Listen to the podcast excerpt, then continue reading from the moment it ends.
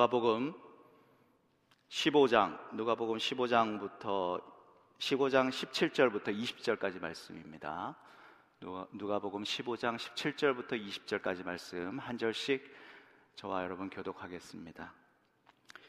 이에 스스로 돌이켜 이르되 내 아버지에게는 양식이 풍족한 품꾼이 얼마나 많은가 나는 여기서 줄여 죽는구나 내가 일어나 아버지께 가서 이르기를 아버지 내가 하늘과 아버지께 죄를 지었사오니 지금부터는 아버지의 아들이라 일컬음을 감당하지 못하겠나이다. 나를 품꾼의 하나로 보소서 하리라 하고 이에 일어나서 아버지께로 돌아가니라. 아직도 거리가 먼데 아버지가 그를 보고 측은히 여겨 달려가 목을 안고 입을 맞추니. 아멘. 새벽 설교나 뭐 수요일, 토요일 이런 다른 공예배 설교 때는 성경 본문을 중심으로 그 구절을 중심으로 해석하고 또 주의하고 강해하는 설교들을 많이 하지요. 목사님들마다 설교 스타일이 또 청중에 따라서 회중에 따라서 다 다릅니다. 어, 주일 설교는 제가 오랜만에 섰는데 오늘 이 시간 제가 성경 구절을 막 파고 막 해석하고 이렇게 가면 여러분들이 10분 안에 다른 생각으로 빠지시겠지요. 주일 설교는 초신자분들도 계시고 신앙의 연륜이 다 다르시기 때문에 좀 쉽게 한번 제가 풀어가 보도록 하겠습니다. 텍사스에 살 때 제가 함께 사역하던 부교육자 선배 목사님이 계셨습니다.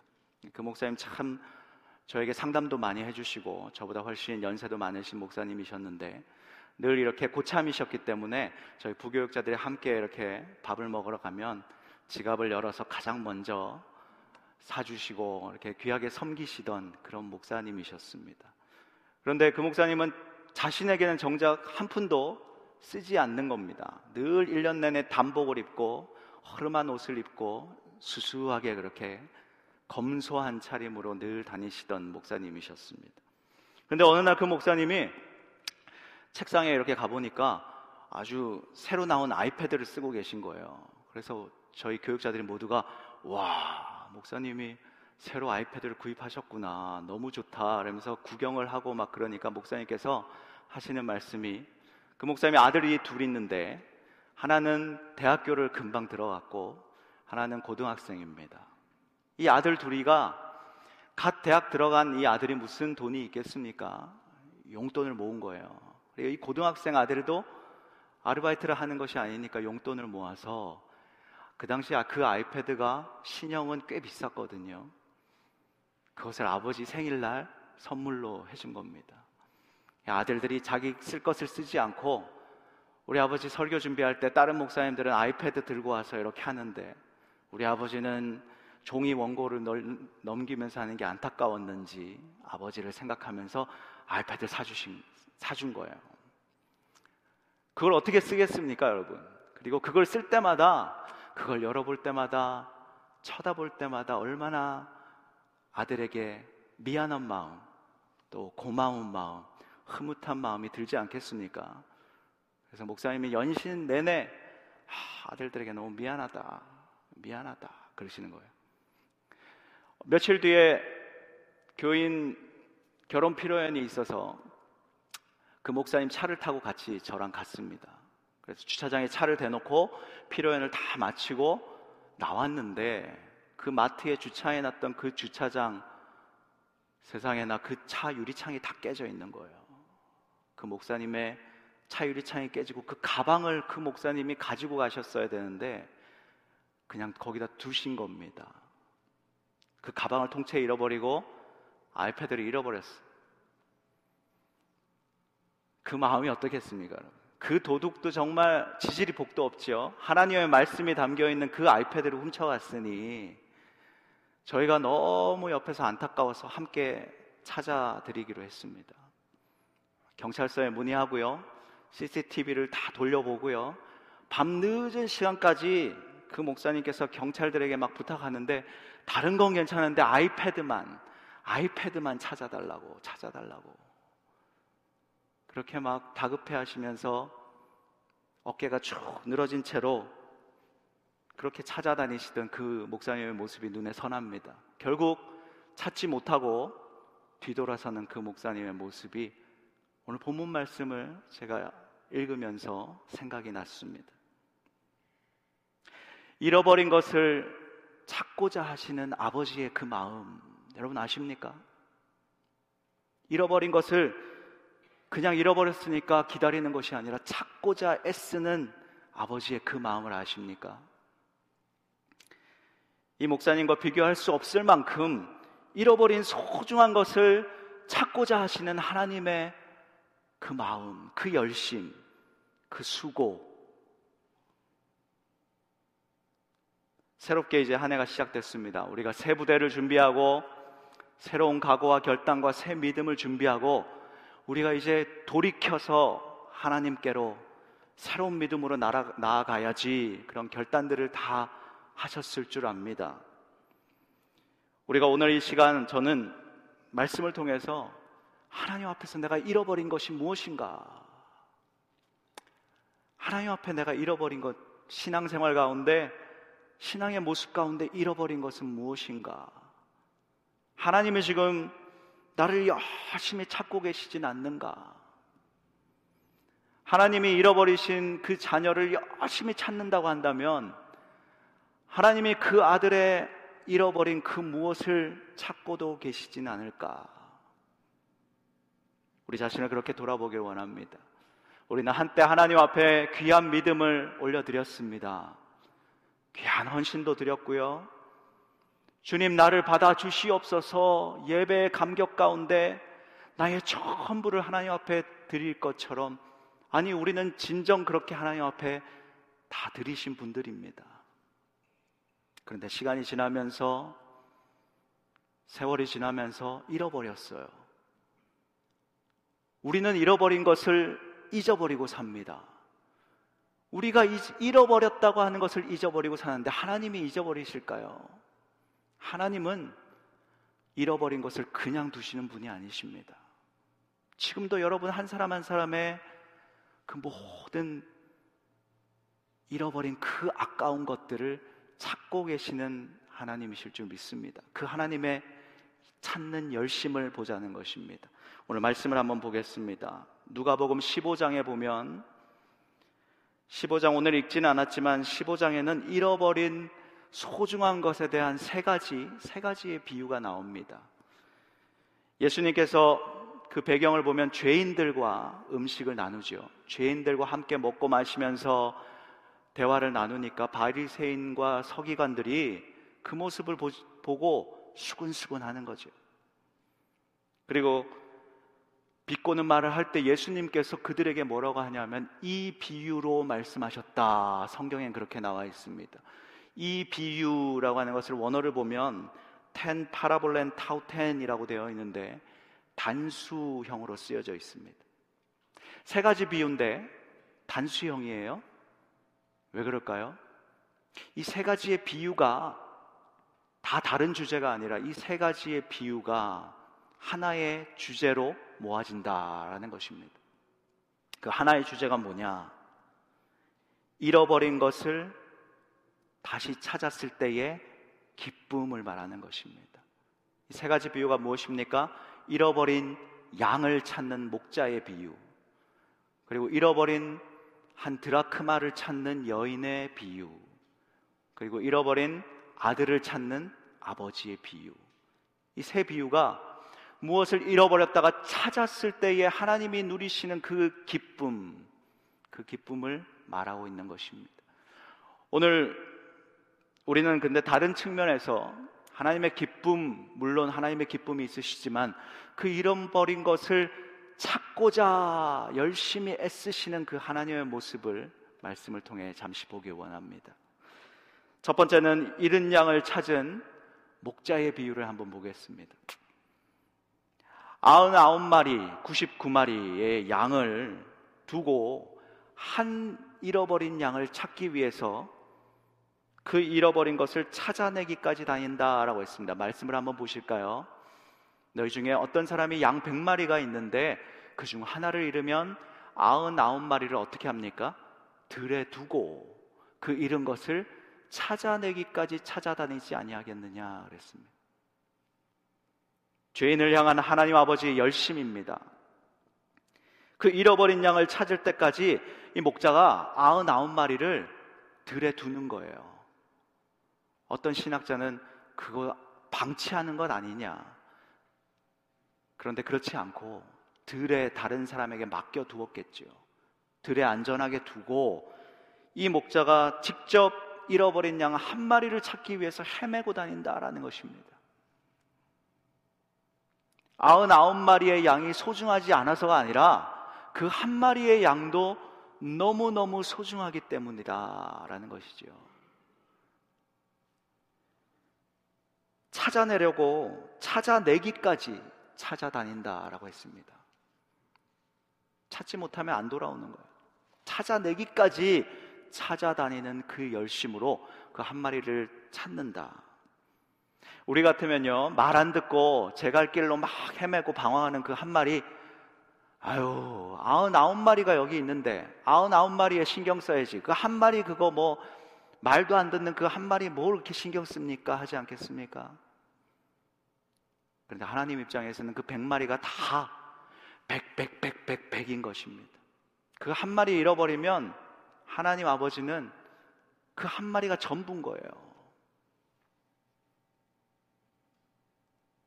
우리를 향하신 하나님의 열심이 그렇습니다. 하나님, 우리 한 사람이 천하보다 귀하다. 정말 그렇습니다. 15장 5절을 보십시오.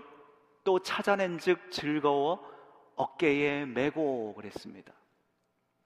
찾아내서요. 그 잃어버린 양 한 마리를 찾아내서 어깨에 메고 돌아와서 나의 잃은 양을 찾았다, 찾았다 기뻐하며 동네 사람들과 잔치를 벌이는 거예요. 제가 얼마 전에 어깨 이렇게 여러분 어깨에 걸치고 안마하는 기구 아시죠? 그게 마트에서 세일을 하길래 많이 세일을 하길래 제 아내가 어깨가 좀 요즘 아프고 팔이 좀 아파서 한번 써보라고 제가 샀습니다. 아내를 사랑하는 남편의 따뜻한 마음으로 구입해서 샀는데 정작 누가 쓸까요? 아내는 그거 몇 번 하더니 너무 아프다고 못 쓰겠다 그러면 집에만 가면 제가 퇴근해서 그걸 소파에다 걸쳐놓고 손잡이 이렇게 잡잖아요. 탁 당기면서 이러고 있으면 15분, 20분 저는 막 희열에 빠집니다. 너무 시원하고. 집에 가면 그거부터 저는 하는 거예요. 씻고 난 뒤에. 기쁨으로 충만하죠. 나이 들었다는 증거지요. 잃어버린 양을 찾고 헤매다가 기진맥진해서 힘 빠져서 걷지 못하는 그 양을 목자가 어떻게 합니까? 사진 한번 보여주시겠어요? 저렇게 들쳐매고요. 여러분 안마기는 어깨가 풀리지만 저거는 어깨가 풀릴까요? 뭉칠까요? 저렇게 해서 광약길을 걷는다고 생각해 보십시오. 언덕을 걷는다고 생각해 보십시오. 먼 길을 저렇게 안고 온다고 생각해 보십시오. 그런데 사랑의 짐을 지는 거예요. 저 그림을 그린 화가처럼 저렇게 기쁨으로 기쁨을 누리면서 그 사랑의 짐 때문에 기쁨을 이기지 못하고 어깨에 메고 오는 겁니다.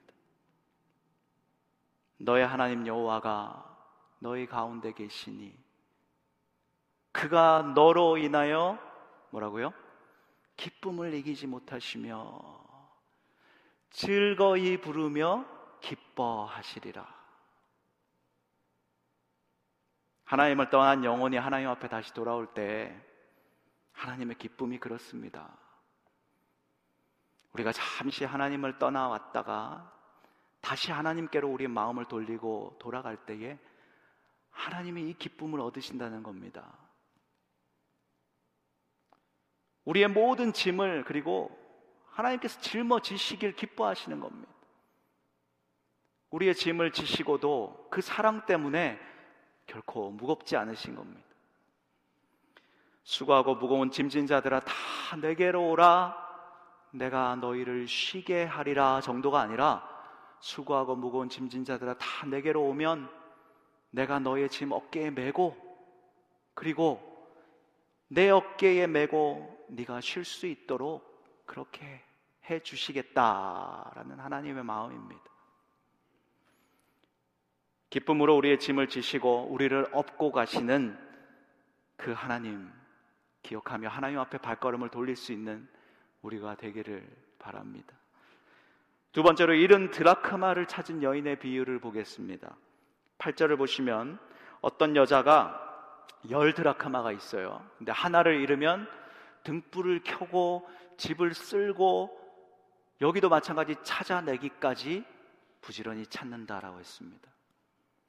드라크마라고 하는 것 데나리온 아시죠? 데나리온처럼 같은 가치의 헬라의 화폐 단위인데 이 열 드라크마라고 하는 것은 이제 결혼할 때 남편이 보통 신부에게 주는 아내에게 주는 그런 사랑의 증표와 같은 것입니다. 이 열 드라크마를 받으면 여인은 그것을 머리에 장식하기도 하고 잘 보관해야 되는 것이지요. 그 열 드라크마 중에 하나만 잃어도 이것이 한 세트이기 때문에 소용 가치가 없는 것입니다. 그런데 하나를 잃어버렸어요.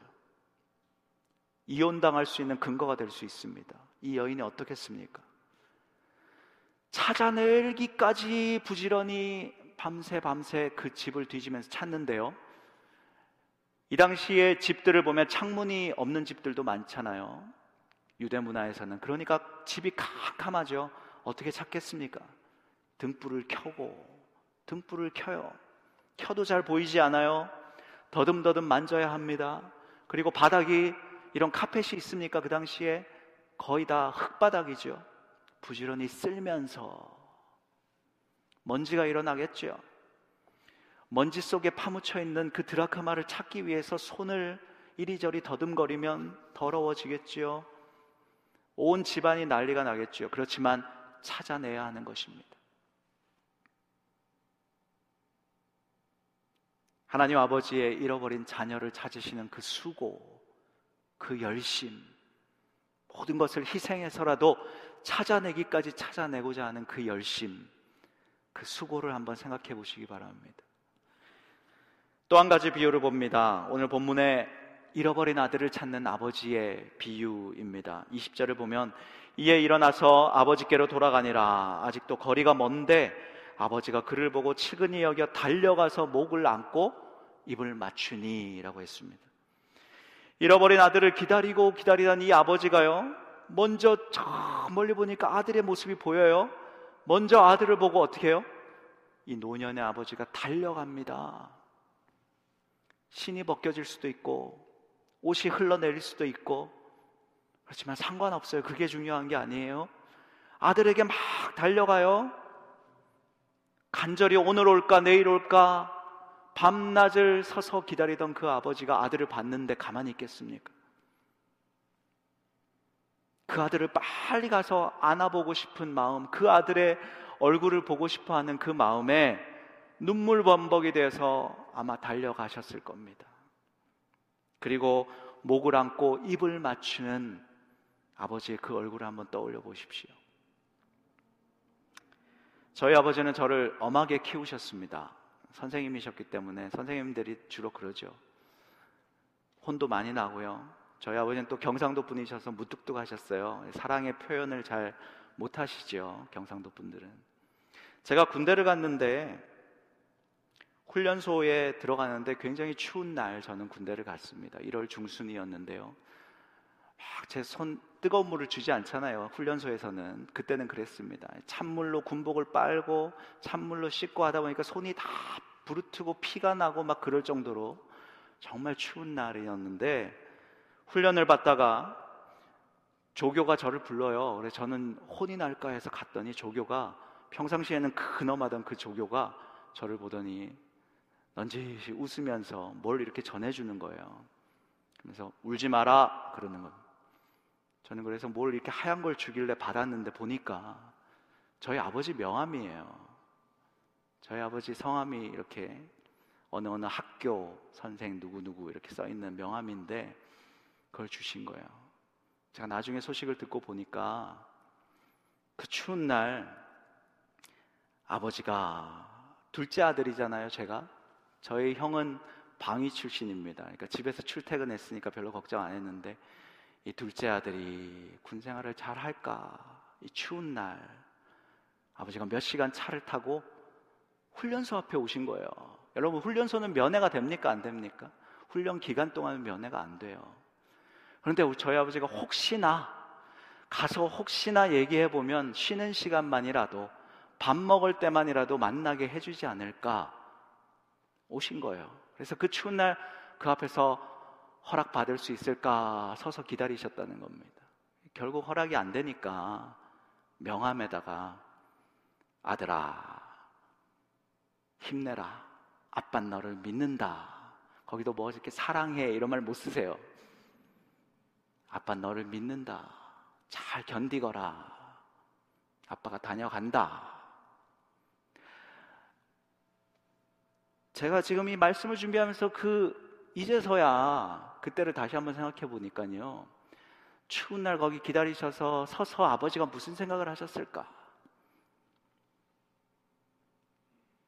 이 탕자를 기다리는 아버지의 그 마음. 아, 여러분, 그 마음을 한번 생각해 보셨습니까? 서서 오늘이나 올까? 오늘 누구 지나가는 사람이 내 아들 소식 주지 않을까?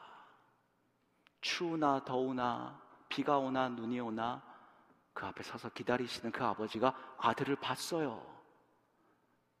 가만히 있을 수 있겠습니까, 여러분?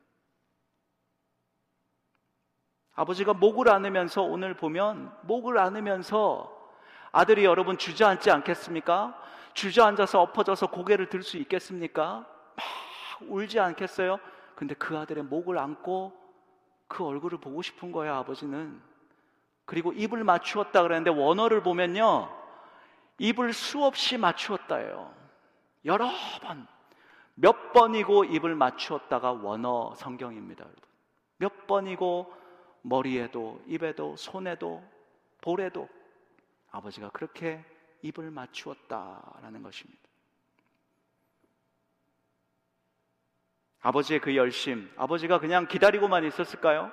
요즘 시대 같으면 뭐 SNS에도 올리고 우리 아들 찾아주세요. 전단지도 돌리고 그랬겠지만 모든 재물을 다 써서라도 이 아들을 찾아내려고 온 가족들을 다 풀어서라도 아버지가 수소문하면서 열심으로 열심으로 그 아들 돌아오기를 찾으셨을 겁니다. 지금도 하나님은 이 비유로 말씀하신 이 하나님 아버지는 여전히 잃어버린 것들을 찾고 계십니다. 잃어버린 아들, 딸을 찾고 계십니다. 잃어버린 내 아들, 딸의 그 소중한 것들을 찾고 계십니다. 그 아버지의 열심, 수고, 그 사랑의 열정을 여러분 떠올려 보시기를 바랍니다. 찾을 때까지 헤매이시고요. 찾을 때까지라 그랬습니다. 찾을 때까지 기다리시고 찾을 때까지 수고하시는 하나님 아버지의 그 열심을 오늘 말씀을 통해서 발견할 수 있기를 축복합니다. 그렇다고 한다면 하나님이 이렇게 잃어버린 자를 찾으시는데 그럼 우리가 찾아야 할 것은 무엇일까? 한번 생각해 보기 원합니다. 하나님이 이렇게 우리를 하나님이 이렇게 잃어버린 것들을 찾으신다고 열심을 내신다면 우리가 찾아야 할 것이 무엇입니까? 우리가 잃어버린 채 잊어버리고 사는 것은 무엇입니까? 첫 번째는 먼저 지금 서 있는 내 위치를 찾는 것입니다. 오늘 17절 말씀을 한번 다시 보면 이에 스스로 돌이켜 이르되 스스로 돌이킨다고 했습니다. 탕자가요, 내 아버지에게는 양식이 풍족한 품꾼이 얼마나 많은가? 나는 여기서 줄여서 죽는구나. 탕자의 생각입니다. 탕자는 아버지 재산을 다 미리 땡겨받았어요. 다 미리 주세요, 아버지. 나에게 주실 그 분깃, 그 유산 미리 주셔서 그렇게 다 땡겨받아서요. 다 현금화하죠. 현금화해서 그걸 가지고 나가서 먼 나라, 다른 나라에 가서 화랑방탕하게 즐기면서 다 허비했습니다.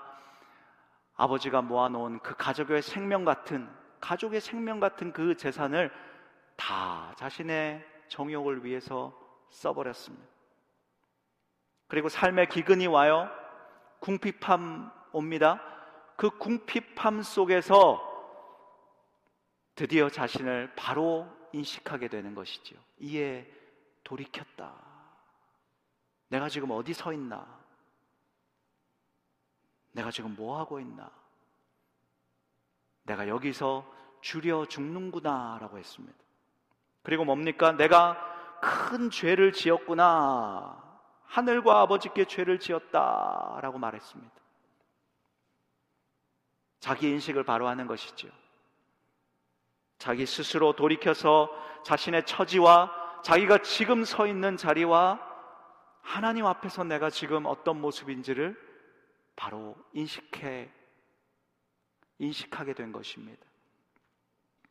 하나님 앞에서 내가 바른 길을 가고 있는지, 하나님 앞에서 내가 신앙생활 한다고 이 길을 걸어가고 있는데 지금 내가 길을 헤매고 있진 않은지, 내가 옳다고 가고 있는 이 길이 지금 하나님을 향해 가는 길인지, 하나님을 벗어나가는 길인지, 내 영혼이 지금 메말라서 굶주려서 내가 줄여 죽는 상황임을 내가 지금 줄여 죽는구나 했더니 탕자의 말처럼 내 영혼이 지금 메말라 목말라서 줄여 죽어가고 있구나 하는 사실을 인식하고 있느냐 하는 것입니다. 여러분들은 알고 계십니까? 여러분 지금 어디 서 계십니까? 여러분의 영혼의 상태는 지금 줄여 죽어가고 계십니까? 아니면 시냇가에 심은 나무처럼 풍성한 수분을 공급받고 계십니까?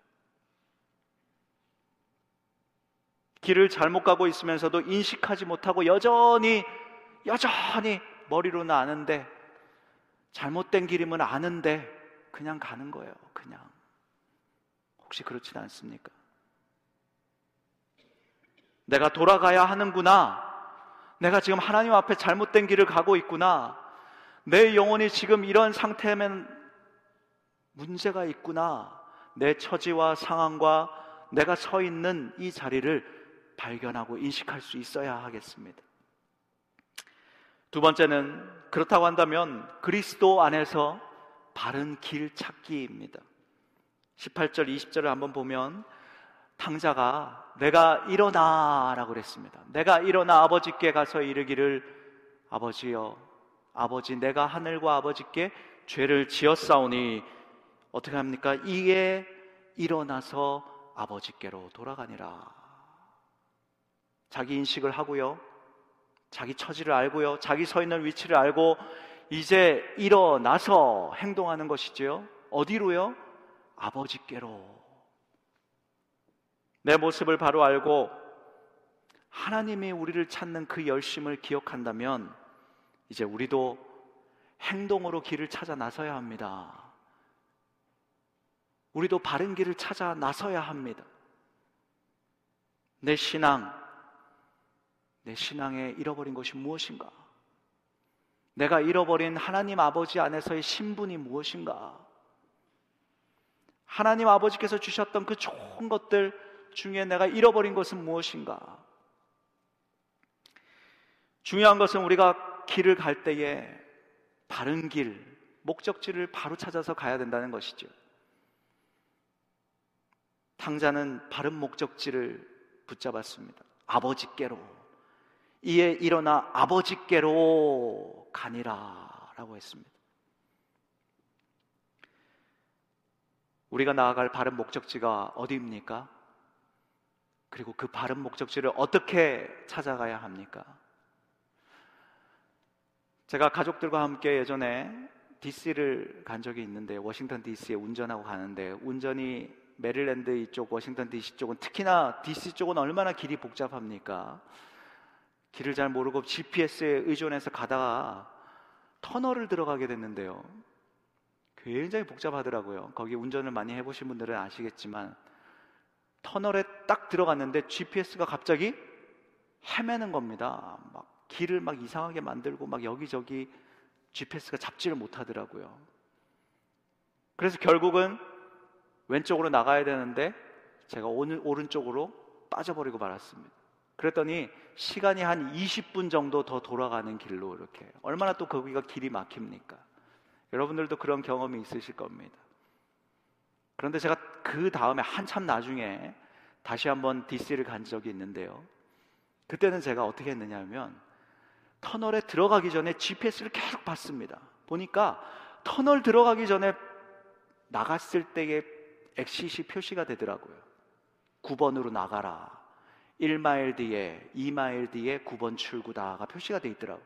그것을 보고 제 마음속에 9번 출구, 9번 출구, 9번 출구, 2마일 뒤에 9번 출구, 터널로 들어갑니다. 역시나 GPS가 막 헤매요. 제 속에는 계속 9번 출구, 9번 출구. 그 어두운 터널 속에서 9번 출구가 어딨나 계속 왼편 끝에 9번 출구 그것만 보고 가는 거죠. 몇 번 출구 나갈지 미리 보고 계속 마음속으로 생각하고 그 목표 지점을 향해서 찾아야 하는 것입니다. 요한복음 14장 6절 내가 길이요 진리요 생명이니 나로 말미암지 않고는 아버지께로 올 자가 없느니라. 예수 그리스도 그 엑싯 그 표지판 예수 표지판 보고 그 길로 나가지 않고는 아버지께로 올 자가 없느니라. 우리가 잃어버렸다. 길을 잃어버려서 내가 어떻게 돌아가야 될지 모르겠다. 머리로는 바르게 신앙생활 해야 되고 바른 길 가야 되는 거 아는데 어디서부터 어떻게 가야 할지 모르겠다. 헤매이고 있다면 예수 표지판 원웨이 그 길을 내 마음속에 계속 심어두고 찾아야 합니다.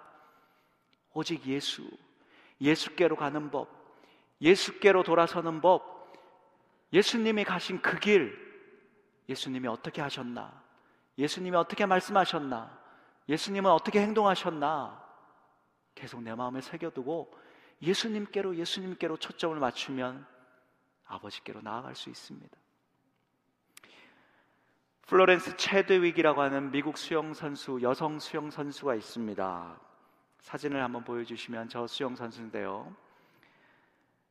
여성 최초로 영국 해협을 양방향으로 완주한 그런 여성 수영 선수 플로렌스 최드윅입니다.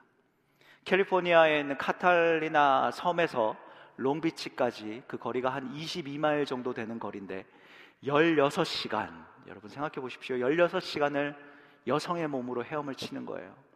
가다가 보면 상어가 공격할 수도 있는데 그 상어를 쫓아내기 위해서 배가 옆에서 함께 따라갑니다. 16시간 동안 먹지 않고 쉬지 않고 그 추위에, 강추위에 수영하면서 가는 겁니다. 근데 15시간을 헤엄치고 가다가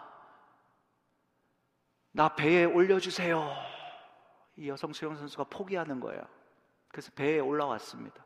가족들도 너무 안타까워하고 배에 올라서 이렇게 딱 보니까 확인해 보니까 800m 남아 있어요.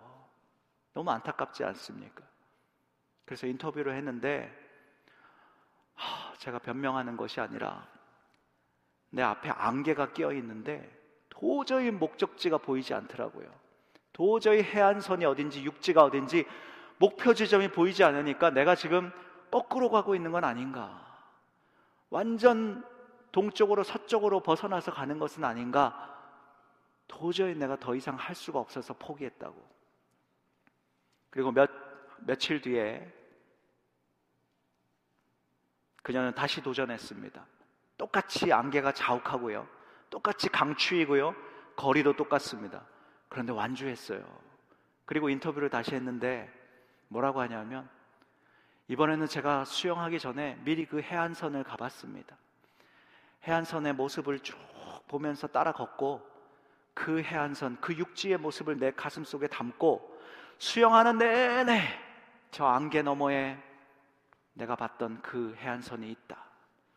저 안개 너머에 육지가 있다. 내 머릿속으로, 내 마음속으로 계속 새기면서 수영했다라는 것입니다. 내 마음속으로 계속 담고 그 이미지를 떠올리면서 확신하고 내가 헤엄쳐 갔다라는 겁니다. 예수 그리스도, 예수 표지판 우리 안에 새기고 계속 여러분 내가 길을 헤맨다 싶으면 내가 잃어버린 것이 있다 싶으면 예수를 떠올리십시오. 예수님의 말씀을 묵상하시면서 예수님의 행적을 보십시오. 그리고 예수님의 그 표정과 그 행동과 예수님의 그 방법을 여러분 가슴 속에 새기고 그 길로 한번 나아가 보십시오. 그러면 우리는 바른 길 찾을 수 있습니다. 마지막 한 가지는 하나님의 아버지, 하나님의 아버지의 마음 찾기입니다. 20절 말씀을 다시 한번 보시면 이에 일어나 아버지께로 돌아가니라 측은히 여겼다라고 그랬습니다. 아버지가 그를 보고 측은히 여겨 측은히 여겼다 이 단어 제가 설교할 때 벌써 한 네다섯 번 한 것 같습니다. 스플랑크 니조마이 내장이 끊어질 정도의 애끓는 부모의 마음을 말하는 것입니다. 아버지가 아들을 보고요, 측은히 여겼다, 막 애끓는 부성애가 작동하면서 달려가서 목을 안고 입을 맞춘 것이지요. 아들의 냄새가 여러분 얼마나 났겠습니까? 돼지를 치다 오지 않았습니까? 돼지가 부정한 동물이잖아요.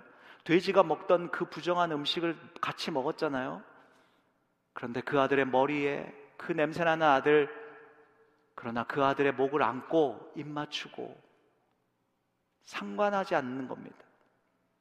그 더러움이 아무 문제가 되지 않는 것입니다. 시궁창을 여러분들이 청소하고 있는데요. 갑자기 다이아몬드가 발견됐다고 생각해 보십시오. 어, 잠깐만. 장갑 가지고 와. 마스크 가지고 와. 물로 시궁창을 좀 청소하고 건지시겠습니까? 누가 먼저 가져갈세라 온몸을 뛰어들어서라도 다이아몬드 건지지 않겠습니까, 여러분? 하나님 아버지의 마음이 우리를 찾으시는 그 마음이 그렇습니다. 하나님 아버지는 그냥 초점이 아들에게만 가 있는 것입니다. 우리 자녀들에게만 초점이 가 있어요. 특별히 잃어버린 것에 초점이 가 계십니다. 포커스가 탁 집중해서 여러분들 한 사람 한 사람 잃어버린 그 믿음에 초점이 가 계신 것입니다. 한 가지 예화를 하고 마무리하겠습니다. 제 얘기를 해서 죄송합니다. 12월 26일 작년 토요일 밤에 저는 밖에 좀 집에 일찍 들어가지 못하고 밖에 오래 있었는데 밤 9시가 넘은 늦은 시간이었습니다. 아내가 전화가 왔습니다. 다급한 전화였습니다. 여보, 준하가 다쳤어. 저희 셋째 아들, 저를 참 너무 좋아하고 아빠가 집에 들어가면 제일 먼저 뛰어와서 다리를 부둥켜 안고 매달리는 그 준하가 아들이 다쳤다라는 소식을 제가 전화를 받고 빨리 집 앞에 응급실을 찾아서 그럼 거기서 만나자. 그래서 딸이 아, 이 와이프가 이 아들을 안고 응급실에 갔습니다. 그때 토요일 밤이라 병원들이 다 문을 닫아서 응급실에 갈 수밖에 없었는데 제가 가보니까 또 부모도 코로나라서 지금 코로나 상황에서 부모 한 사람만 들어갈 수 있다 그래요. 얘가 아빠를 좋아하니까 제가 아내를 집으로 돌려보냈습니다. 그리고 아이들을 다른 아이들을 케어하고 제가 그래서 혼자 병실을 딱 들어갔는데 응급실에 거기 딱 혼자 앉아 있는 이 아들을 처음 딱 보는데요. 평소 같으면 아빠를 보고 웃으면서 안기거나 매달리거나 그런 아들이 긴장을 하고 그 침대에 눕지도 않고 앉아서 두 주먹을 풀 끈지고 이러고 저를 쳐다보고 있는 겁니다. 이제 여기서 무슨 일이 일어날까? 두리번, 두리번 하면서 저를 쳐다보고 있는 것입니다. 제가 그래서 풀어주려고 많이 우스갯소리도 하고, 괜찮아. 우리 빨리 끝내고 가서 집에 가서 아이스크림 먹자. 공룡 이야기도 하고, 사자 이야기도 하고, 그런데 웃지를 않아요. 이제 여기서 무슨 일이 일어날까? 아빠, 이 호수는 뭐야? 아빠, 저거는 뭐야? 이제 여기서 나에게 무슨 일이 일어날까? 겁을 먹은 거죠. 드디어 올 것이 왔습니다. 오랜 시간, 한 1시간 정도 기다렸더니 의사가 쇠고랑, 쇠고리처럼 이렇게, 쇠고랑처럼 이렇게 갈고리처럼 생긴 그런 예리한 바늘 4개 실을 꽂아서 가지고 들어오는데 이때, 이때부터 이제 이 아들이 울기 시작하는 겁니다. 막 우는데요. 움직이지 않도록 몸을 둘둘둘둘 천으로 감싸고 간호사 두 명이 팔을 잡고 제가 머리를 누르고 가슴을 누르고 움직이지 못하도록 그리고 저는 무엇을 보고 있습니까? 그 아들의 얼굴을 주목해서 보는 것입니다. 제가 할 수 있는 거는 거기서 빨리 끝날 거야. 준아야, 괜찮아. 이제 금방 끝나고 집에 갈 거야. 다 끝날 거야. 이제 다 나을 거야. 첫 번째 바늘이 연한 볼살을 뚫고 탁 들어가는데요. 제 두 주먹에 힘이 들어갔습니다. 의사도 막 손을 떨더라고요. 두 번째 바늘이 들어가는데요. 볼에서 피가 났습니다. 피를 막 닦더라고요. 그렇게 네 번째 마지막 바늘이 들어가는데 이 아들이요. 나 그만하고 싶어. 나 그만할래. 아빠, 나 그만할래. 하면서 우는 거예요. 이 마지막 바늘만 이제 꿰매면 끝나는데 그만할래. 그 말을 듣는데 제 마음속에 여러분 그 상황 가운데요. 꽉 드는 생각이 있어요. 누구 누가 그렇게 외쳤습니까? 나 그만하고 싶어요. 아들 예수가 십자가에 못이 박히고 창에 찔리는 장면을 바라보고 있는 하나님의 마음이 바로 이런 것이었을까? 이 잔을 내게서 옮겨주세요. 옮길 수 있으면 옮겨주세요. 하는 그 아들, 그 예수가 창에 찔리고요. 두 손에 바늘 정도가 아니라 대못이 꽝꽝 박히고요. 창으로 찔리고요. 발에 대못이 박히고요. 온몸에 납조각으로 찢기고 피를 흘리는 그 모습을 하나님 아버지가 이렇게 외면하고요. 나 몰라. 잘 참으면 금방 끝나 하셨을까요? 아니라는 생각이 들더라고요. 거기서 제 마음 속에 나 그만할래 아들이 그러는데 하나님 아버지 그 마음 어땠을까? 예수님 다 못이 박히고 찢기는 그 모습을 하나님이 끝까지 제가 쳐다보는 것처럼 그 예수님의 모습을 아들의 모습을 보지 않으셨을까? 제가 그날 이상한 경험을 했어요, 여러분. 여러분 미주 신경성 실신이라는 거 아십니까? 제가 그 아들이 치료가 다 끝나고 자리에서 일어났는데요. 너무 집중해서 봐서 그런지 제가 거기서 힘이 풀려가지고요. 막 구토 증세가 일어나고 현기증이 일어나고 혈압이 떨어지고요. 화장실 어디 있어요? 하고 가다가 간호사들 앞에서 제가 주저앉았습니다. 제가 그날 아들과 함께 응급실에 누워 있었습니다. 아들은 병원비가 안 나오는데 저는 병원비가 나와요. 미주 신경성 실신이라고 심한 부상을 보면 그런 증세가 급격한 스트레스, 감정적인 스트레스를 갑자기 받으면 그런 일이 일어날 수 있다고 하더라고요.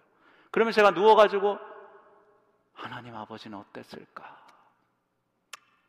나도 이렇게 힘이 풀려 있는데 하나님은 인간이 아니시지만 그 마음은 어떠셨을까?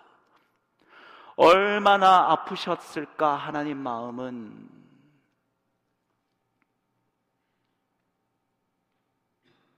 아들을 제물로 삼으시는 하나님의 마음은 얼마나 아프셨을까? 하나님 그 마음 가지고 여러분 우리를 바라보고 계신다는 사실 아십니까? 여러분이 상처 입으셨어요? 여러분 영혼에 지금 상처가 너무 많습니까? 인생 살아가시면서 너무 고난이 많아서 지금 힘겨워서 고통당하고 계십니까? 피를 흘리고 계십니까? 하나님이 그거 외면할 수 있을까요?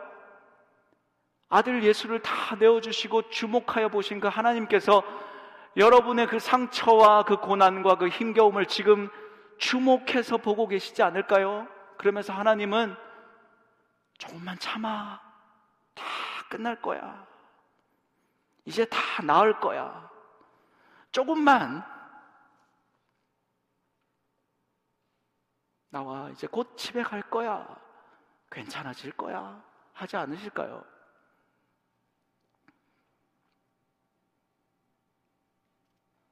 고난과 힘겨움 속에 몸부리치는 우리의 모습을 곁에 계시면서 우리와 속에 계시면서 함께 공감하고 계시는 하나님이십니다. 하나님은 우리를 만드신 분, 우리와 함께 계시길 원하시는 분, 우리를 원하시는 분, 항상 같이 있기를 원하시는 분, 하나님은 그런 하나님이십니다. 내 영혼이 왜 이렇게 힘이 없는지, 왜 이렇게 메말라 있는지 모르겠다. 생수를 부어주시는 예수님을 찾아 하나님께로 나아가십시오. 내가 왜 이렇게 요즘 화가 나는지 분노가 나는지 모르겠다. 화평을 주시는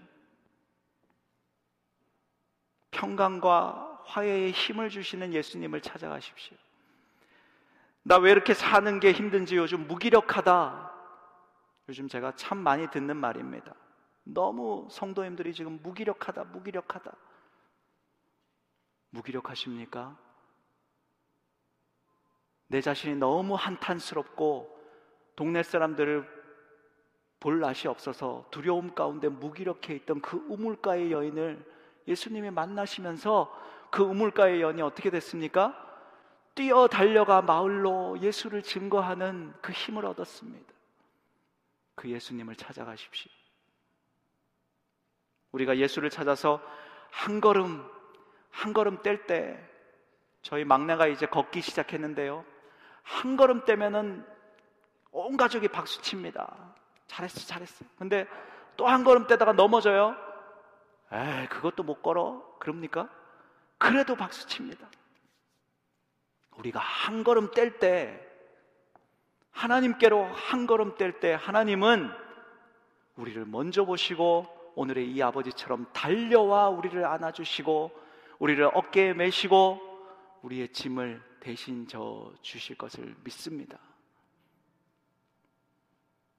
기뻐 뛰며 달려 나와서 목을 안고 우리를 안으실 그 하나님 아버지 마음을 깊이 생각하시고 잃어버린 그 모든 것들을 하나님 안에서 찾으시고 하나님과 함께 큰 기쁨을 누리시는 우리 모든 펠로십 사랑하는 성도님들 되시기를 주의 이름으로 축원합니다.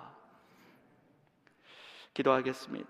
하나님 우리가 지쳐 있지만 낙심해 있지만 메말라 있지만 오늘 이 시간 용기를 내어 한 걸음 한 걸음 떼며 바른 길을 찾아 하나님 앞에 나아가길 소망합니다. 하나님 그럴 때에 우리의 한 걸음을 보시고 먼저 달려나와 우리를 안으시고 우리를 붙드시는 그 하나님 아버지를 기쁨으로 만나게 하여 주시고 하나님 안에 있는 그 좋은 것들을 다시 누리고 회복하며 하나님과 함께 기쁨의 잔치를 벌일 수 있는 우리의 신앙생활 될 수 있도록 은혜를 더하여 주시옵소서 감사드리며 예수 그리스도의 이름으로 기도합니다. 아멘.